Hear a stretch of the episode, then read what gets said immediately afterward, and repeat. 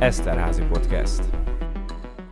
Sziasztok! Ez az Eszterházi Podcast Sziszivel és Edinával. A mai adásunk kicsit különlegesebb lesz, mint az eddig megszokottak, ugyanis a májusi könyvünk szerzője egy magyar írónő. Péter Finovák Éva Egyasszony című művéről fogunk ma beszélgetni, az elején spoilermentesen, utána pedig előkerülnek majd a részletek is, de természetesen előtte szólni fogunk, hogy senkinek se tegyük tönkre az olvasás élményt. Ami még különleges lesz, hogy a megszokott ajánló mellett ma velünk tart a stúdióba Tyler Tóth Katalin, az Eszterházi Károly Egyetem Nemzetközi Kapcsolatok Központjának vezetője. A májusi témánk az anyák napja volt, ezért egy olyan magyar írónőtől választottunk olvasmányt, aki maga is édesanyja. Péter Finovák Éva Egyasszony című kötete minden tekintetben egy példás olvasmány. A könyv először az írónő személyes blogján volt olvasható, ahol kiírta magából életének egyes szakaszait, majd később könyvformájában is kiadta őket. Az Egyasszony Éva első gyermekének Zsuzsinak elvesztését, illetve megpróbáltatásokkal teli első házasságát dolgozza fel. A könyvről Vencáltót Evelyn mond ajánlót a Pergamenrehány szavak YouTube csatornáról. Sziasztok! Evelyn vagyok a Pergamenrehány szavak Szavak csatornáról, és nagyon-nagyon köszönöm a lányoknak a meghívást a műsorba. Szerintem rettenetesen fontos és jó könyveket választottak ki, amiről beszéltek már eddig, de külön örülök, hogy Péter Finovák Éva is bekerült, mert ez a 2016-os Egyasszony című könyve az egyik kedvencem, Péter Finovák Éva az egyik kedvenc íróm, és én ezt a könyvet 2017-ben olvastam. Ez egy nagyon megrázó könyv, nagyon-nagyon fontos témákról, ilyen a beteg gyerekek, családon belüli erőszak, egy anyuka elkeserítő helyzete, és mindez Miskolcon, ahol én is élek. Ezért is nagyon fontos számomra ez a könyv. Egy 22 éves miskolci lányt látunk, aki ráeszmél, hogy gyereket vár, és fogalma sincs, hogy akarja-e, nem a legjobb a házassága, és mindenről én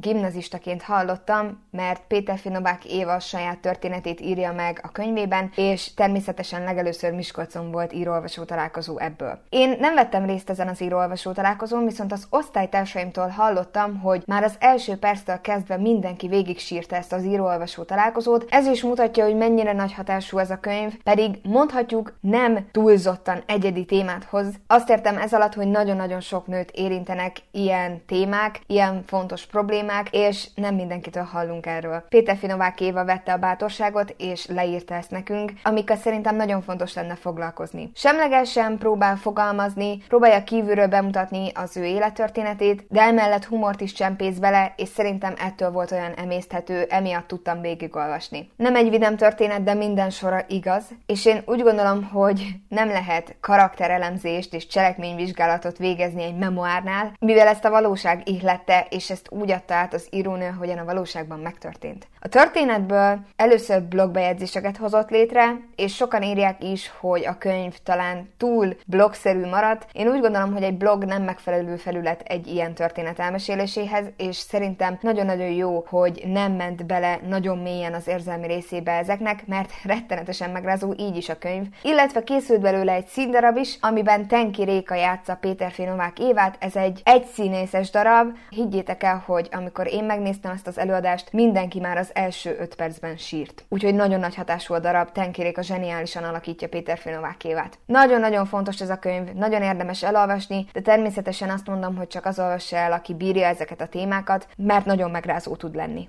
Már korábban hallhatták a kedves hallgatók, hogy ez a könyv tulajdonképpen egy blogból indult el, ugyanis Péter Finovák Évának rengeteg olyan dolog történt az életében, amit szeretett volna magából kiírni, feldolgozni a gyászt, feldolgozni a traumákat, és emiatt indította el a blogját, ahol leírta ezeket a történeteket, és később ezekből adtak ki ugye könyveket, már több könyve is megjelent az írónőnek. Mi most az egyasszonyt választottuk természetesen az anyák napja miatt, ugyanis ebben a történetben Zsuzsinak az elvesztését olvashatjuk végig tulajdonképpen, ennek a hét évnek az összefoglalását. Viszont azért különleges ez a könyv, ugyanis nagyon blogszerűen van megcsinálva, hát nem is blogszerűen, inkább egy ilyen naplóregény az egész. Nincsenek benne kimondottan dialógusok, szóval teljesen egy leírást olvashatunk, viszont az az érdekes benne, hogy egyszerűen én nem éreztem úgy közben, hogy unatkozok. Mert nagyon szoktam azt szeretni, amikor vannak dialógusok, és ott egy kicsit pörgősebben tudok haladni, viszont itt nem zavart, hogy nincs benne dialógus, dialógus, mert egyszerűen annyira vitt magával a történet, hogy nem tudtam megunni, egyszerűen imádtam az egészet olvasni. Mivel nem egy hosszú regényről van szó, ezért tényleg nem volt zavaró az, hogy ilyen naplószerűen volt szerintem írva, és abszolút nem volt unalmas, pörögtek az események, nem voltak benne olyan részek, amire azt mondanám, hogy most ez nem kellett volna, vagy ilyesmi, szóval egyáltalán nem zavaró az, hogy nincsenek benne dialógusok sallangmentesen ért az írónő, szóval, hogy nem voltak olyan plusz információk benne, amiket én néha úgy szoktam feldolgozni egy könyv során, hogy ezt most minek kell nekem tudni, hogy mit vesz fel a szereplő, igen, mit eszik igen. reggelire a szereplő, abszolút nem volt benne. Voltak benne időugrások, viszont az is úgy volt tálalva, hogy valami zseniális volt szerintem. Talán a történetvezetés számlájára mondható az is, hogy egy sokszor feldolgozott témát feszegetett azért ebben a könyvben, igen. ugyanis rengeteg könyv dolgozza fel a gyermek gyermek elvesztését, illetve a családon belüli erőszakot, mert sajnos ebben a könyvben arról is olvasnunk kellett, hogy mennyire elnyomó is volt a Péter Finovákéva első férjével ez a kapcsolat. Viszont úgy éreztem, hogy most hoznék egy könyves párhuzamot, az itt End Vitest, a velünk véget ért Colin Hoover-től. Abban is ugye egy családon belüli erőszak témát dolgoz fel, viszont ott alapja a könyvnek ez. Szóval, hogy az írónőnek van tapasztalata ebben, viszont nem a saját történetét, hanem egy fikcionális történeten keresztül mesél meséli el az ő sztoriát, viszont itt nekem az nagyon tetszett, hogy mennyire realista volt ez a könyv, mennyire tényleg Péter Finovák Évát olvashattuk benne, a Diós Győri lányt, amire hát szerintem mindketten eléggé tudtunk azonosulni, ugyanis Evelinnek is köze van Miskolchoz, és mindkettőnknek köze van Miskolchoz, és a Igen. borsodi valóságot olvasni ebben a könyvben szerintem nagyon megható volt. Igen, ugye itt a Diós Győr, illetve Miskolc és Eger közötti kapcsolat, ez nekünk abszolút jó volt, és át tudtuk érezni, mivel mindketten borsodiak vagyunk, Miskolchoz is rengeteg közünk van, én oda jártam például gimibe is, illetve most ugye Egerben tanulunk az Eszterházi Károly Egyetemen, szóval nagyon fura volt így egyébként erről a két városról úgy olvasni, hogy ismertük a benne lévő helyszíneket. Helyszíneket, igen, köszi és, és teljesen át tudtuk érezni, és ez még valóságosabbá tette az egész történetet. Itt a könyv kapcsán az a története, hogy Évának az első gyermeke fogyatékosan születik meg, ami egy orvosnak hibája tulajdonképpen, ugyanis sürgetve volt a szülés, hogy el tudjon menni teniszezni, és emiatt több inekciót kapott, illetve a gyermek úgy született meg, hogy a nyaka köré volt tekeredve a köldögzsinór, ami sajnos mindig ott van, hogy megtörténhet egy nővel, és szerintem emiatt inkább lányoknak lehet megrázó ez az olvasmány, mert mi most ugye ott vagyunk, hogy 22 évesek vagyunk Sziszivel, családalapítás előtt, hát nyilván még nem most szeretnénk gyereket vállalni, de azért már ott vagyunk, hogy elgondolkodunk azon, hogy milyen lesz majd egyszer, hogyha anyák leszünk, és szerintem ez így szörnyű volt olvasni ebben a könyvben, hogy ilyen is megtörténhet, pedig sajnos ott van a pakliban, és nagyon durván ott van abban a pakliban. Én egyébként annak ellenére, hogy tudom, hogy tényleg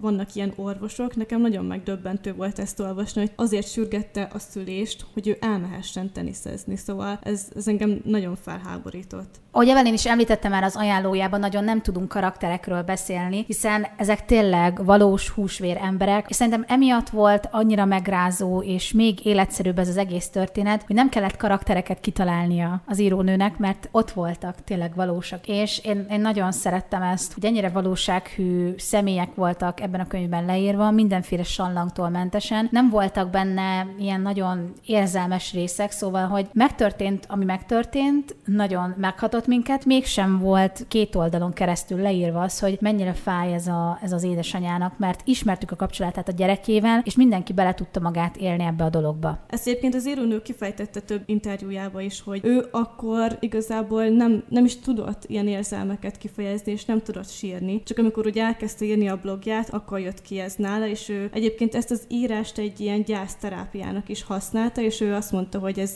nagyon-nagyon sokat segített neki, hogy ki tudta magából írni. De szerintem térjünk át a beszélgetés részére, ugyanis itt ül velünk Tylerné Tóth Katalin, aki maga is nagy Péter Finovákiva rajongó. Köszönjük, hogy elvállalta a beszélgetést. Nagyon szívesen. Szörnyű dolgok történtek az írónővel, amit ugye olvashattunk a könyv során is. Ő mégis talpra állt, és szerintem ez nagyon példaértékű is. Ön hogy találkozott először Péter Finovákévával? Először ajánlásra találkoztam a könyvvel, tehát a lányom ajánlotta, elolvastam, és hát egy megrázó élmény ezt a történetet végigkövetni, de érdekes módon nekem valahogy az élni akarás, illetve a pozitív kicsengés, ami ami megfogott, mert nem csak az egész eseménysornak a, a szörnyű volt, ami a könyvben van, hanem ez a tovább menni. És miért szimpatikus önnek az írónőnek az életútja? Mi az, ami megfogta önt abban, hogy olvassa a könyveit, és hogy kicsit azért így kövesse is az írónő mindennapjait? Tetszik az, hogy egy, egy hétköznapi emberről van szó, gyakorlatilag egy vidéki lányról, aki Diósgyőrben nőtt föl, Diósgyőrben született, munkás családból, én magam is vidéki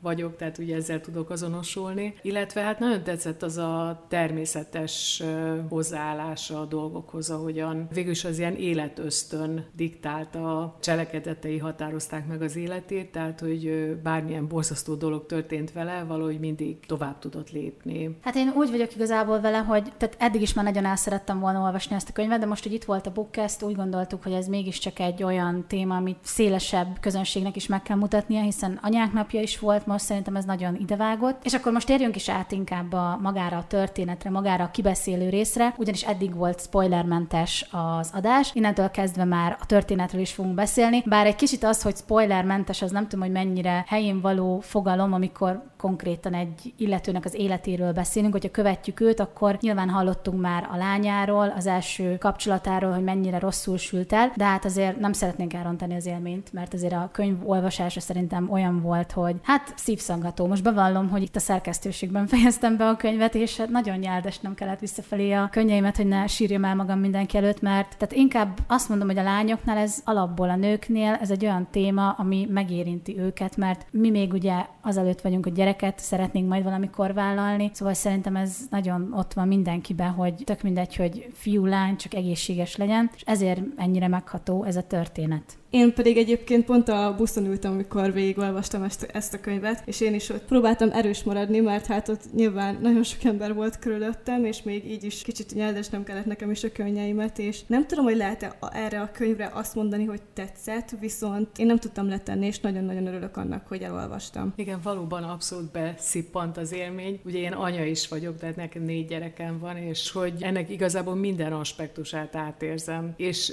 nekem még azért az előző kérdés kérdéshez visszatérve még az is egy közös szál, hogy így életkorba is hasonló korú vagyok, mint az írónő. Tehát a 80-as évek világát is teljesen átérzem, és nagyon hitelesen adja vissza. Hát nem tudom, nekem két gyerekem Németországban született közben, az első Egerben, és a negyedik megint Egerben, és nem tudom, hogy mi változott azóta, de az az érzésem, hogy sok minden nem változott. És ami nálam így abszolút kiüti a biztosítékot, az az, hogyha a nőknek az ilyen megalázó, megalázott helyzetével visszaélnek. És ugye ezt többször nyomon lehet követni ebben a történetben. Én csak nagyon remélni tudom, hogy ez, ez már nem sűrűn fordul elő, de ez, ez tényleg abszolút valóság volt. Hát még itt az első részben már beszélgettünk arról Sziszivel, hogy mi Borsodból uh-huh. származunk. Nekünk azért Miskolc ott van a közelünkben, és ezért egy kicsit ilyen furcsa volt számunkra, hogy ugye Miskolc a gyermekkorunk, a fiatalkorunk egyik velős része, Sziszi oda járt gimnáziumba is, és Igen, aztán... ráadásul is is voltam, szóval Igen. gyakorlatilag Igen. négy éven keresztül én Miskolcon szóval laktam. Utána meg ide jöttünk Egerbe, és ez a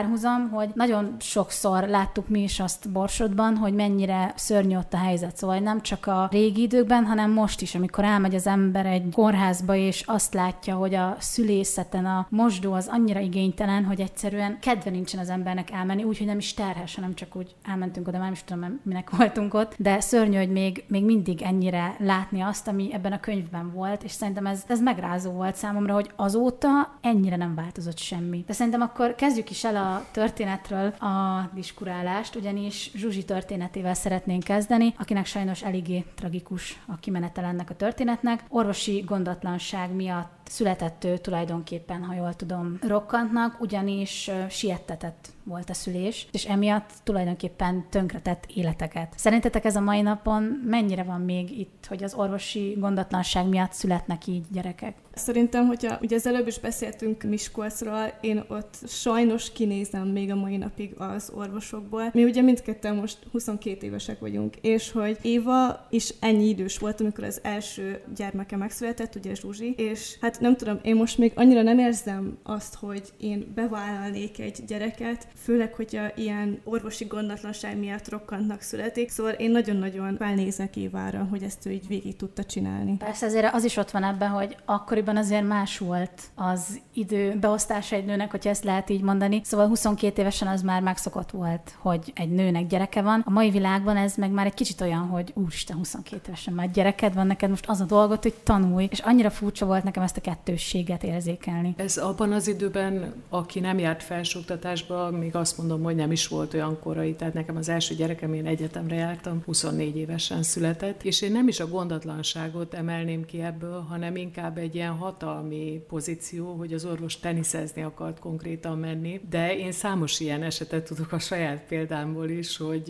illetve a saját ismerettségi körömből, hogy azért, mert az orvos nyaralni megy, akkor tegyük ekkorra a szülést, vagy sielni megy, tegyük akkorra. Én szerintem ez elfogadhatatlan, és ez sajnos szerintem a napjainkig történik. Tehát tulajdonképpen egy ilyen hatalmi viszonyulás van az orvos és a beteg között, és hát, hogy ennek nem, nem szabadna így működni, mert, itt a nőnek a testének kellene dönteni, meg a, a szülés előre haladottságának, tehát hogy ez abszolút egy, tehát ez bűn tulajdonképpen. Igen, hát ez nem egy olyan dolog, amit szabályozni lehet, mert hogyha jönnie kell annak a kisbabának, meg kell születni, akkor meg kell születnie. Igen, meg szerintem, hogyha valaki ezt a pályát válaszza, hogy ő egy szülész orvos lesz, akkor tényleg szentelje ennek az életét, és hogy a segítségével új életek jöjjenek világra, és hogy azok a babák egészséges legyenek, és, és a fordítsa rá az idejét, a szabad idejét is. És hogyha hajnali négykor szül az a nő, akkor keljen fel hajnali négykor, és menjen be a kórházba, és vezesse le normálisan a szülést. Meg azt hiszem, hogy itt arról is volt szó, hogy ilyen gyorsító injekciót kapott, tehát ugye ezt szokták igen, eh, igen. infúzióban is adni, ami egy kíméletesebb dolog, de nyilván lassabb. De mondjuk ezek ilyen orvos szakmai kérdések, tehát én ebben nem,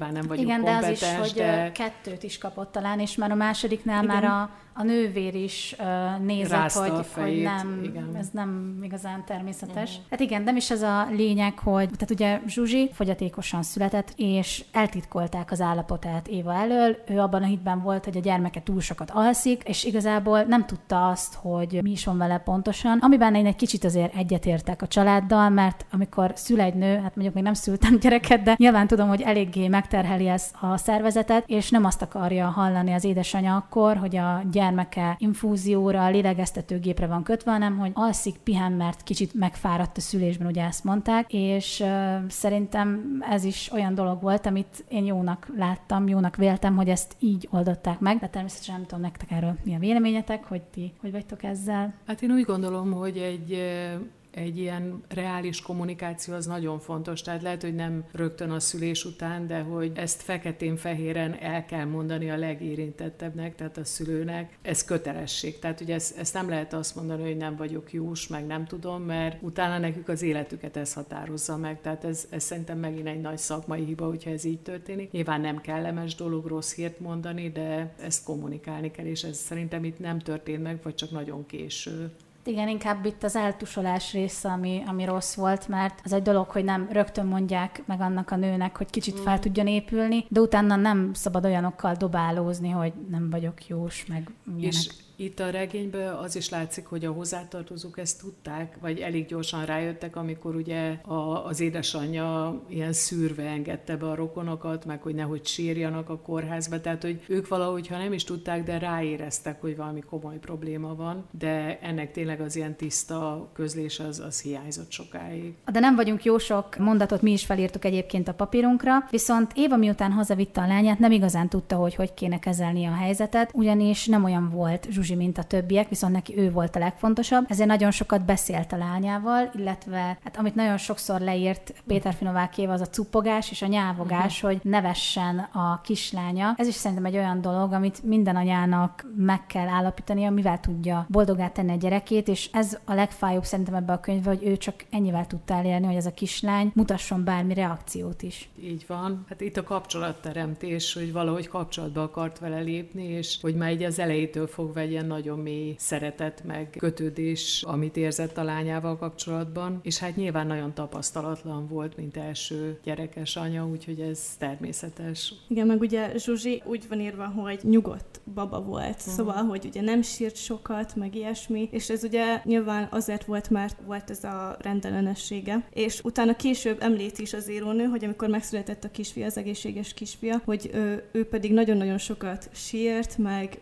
rossz volt, illetve ugye sokat mászkált, amikor már olyan idős volt, és hogy ezt is így párhuzamba hozni, hogy tényleg akkor láttam, hogy, hogy Zsuzsi tényleg nem olyan volt, mint a többi gyerek. Viszont nagyon szívbe markoló szerintem az a tény, hogy tehát a rosszasága miatt imádta Zsombort még jobban, hogy össze-vissza puszilgatta, amikor valamit csinált, mert annyira tetszett neki az, hogy a gyereke rosszalkodik, mászik, kúszik össze-vissza, hogy ez nagyon szívszaggató szerintem, hogy amikor valaki már emiatt szereti még jobban a gyerekét, mert rosszalkodik, nem azért dorgálja meg, hanem hogy ez tetszik neki, hogy mozog az a gyerek és beszél, és tök mindegy, hogy mit mond, csak beszéljen hozzá. Igen, de szerintem majd egy anyának az alapvető feladata a teljes elfogadás minden körülmények között, és erre jó példa ez, hogy egy teljesen más habitusú, meg más hátterű, sérült gyereket is elfogad, meg utána egy teljesen egészségest is, és ez, szerintem ez, ez egy ilyen általános anyai feladat, hogyha a gyerekem problémát okoz, kileng, fegyelmi gondok vannak vele az iskába, akkor is az enyém, és teljes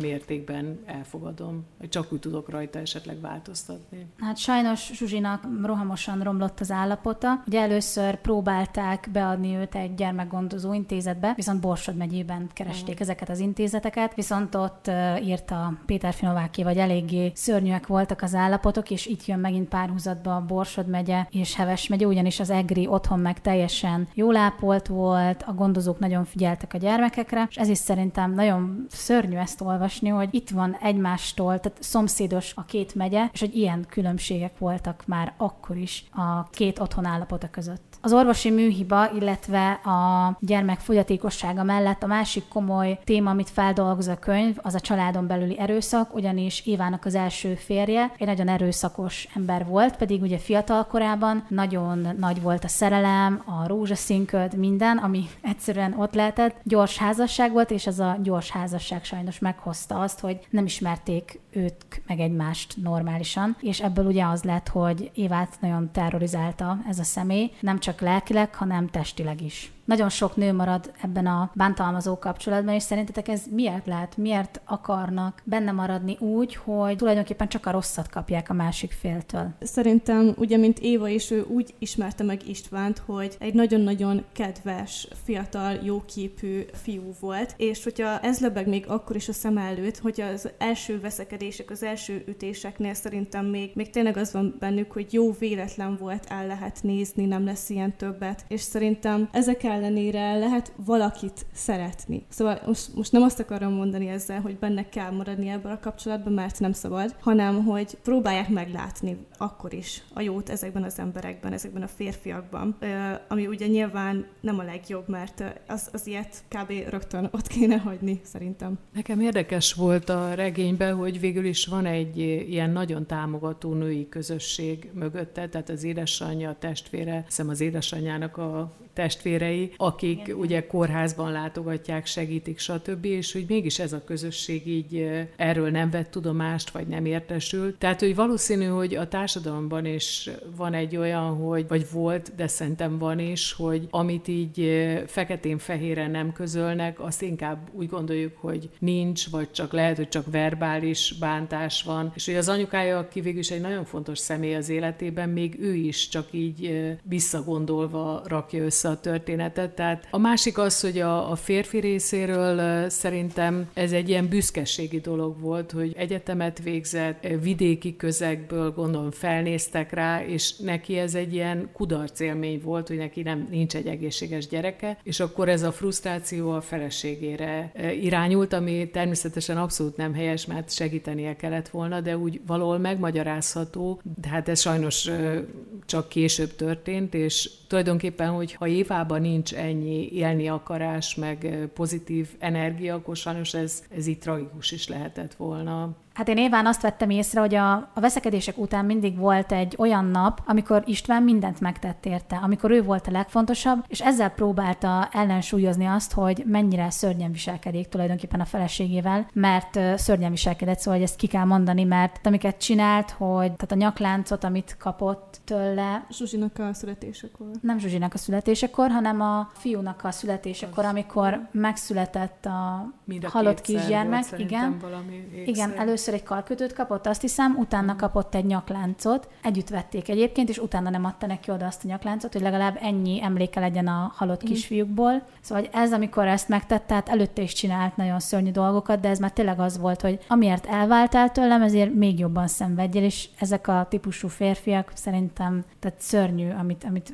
tudnak művelni. Szerintem ilyenkor lenne szükség arra, hogy valaki kívülálló beszálljon a történetbe, mediáljon, vagy valamilyen segítséget adjon a családnak, mert ez, ez tényleg egy nagyon nehéz élethelyzet, és nehéz földolgozni. Lehet, hogy egy kívülállónak más erre a rálátása, csak hogy ezek ilyen nagyon magukba zárt titkok voltak a családoknál, meg most is. Tehát szerintem a családon belüli erőszaknak ez a legnagyobb rákfenéje, hogy maguk a családok titkolják. Igen, viszont azért a könyv próbálta úgy felépíteni ezt, hogy bár nagyon rossz dolgok is történtek, próbált egy kis vidámságot belecsempészni az írónő. Nagyon sokszor úgy fogalmazott, hogy tényleg egy igazi borsodi fogalmazni mm-hmm. szokott. Én nagyon jókat nevettem ott, amikor olyan szavakat használt, hogy hát tényleg azok, akik így, hát borsodból jöttek. Most ezt nem tudom jobban fogalmazni, jobban megfogalmazni. Viszont az emlékek a gyerekkorból is olyanok voltak, amik nekem nagyon kedvesek voltak. Ott volt a mamusnak a, az emléke, az édesapjának az emléke, illetve a halála, ami egy kicsit uh, szomorúbb volt. Az iskolás csínyek, Mónika, ugye a testvére. Szerintem ezek mind olyanok voltak, amivel kicsit próbálta az írónő megtörni ezt a komor történetszálat. Viszont az apja haláláról úgy vezette át ugye Zsuzsinak a halálát is, ami szerintem nagyon megható volt, mert ott egymás után történtek ezek a tragikus dolgok, és így az olvasó még jobban meghatódott ezen a történet szálon, de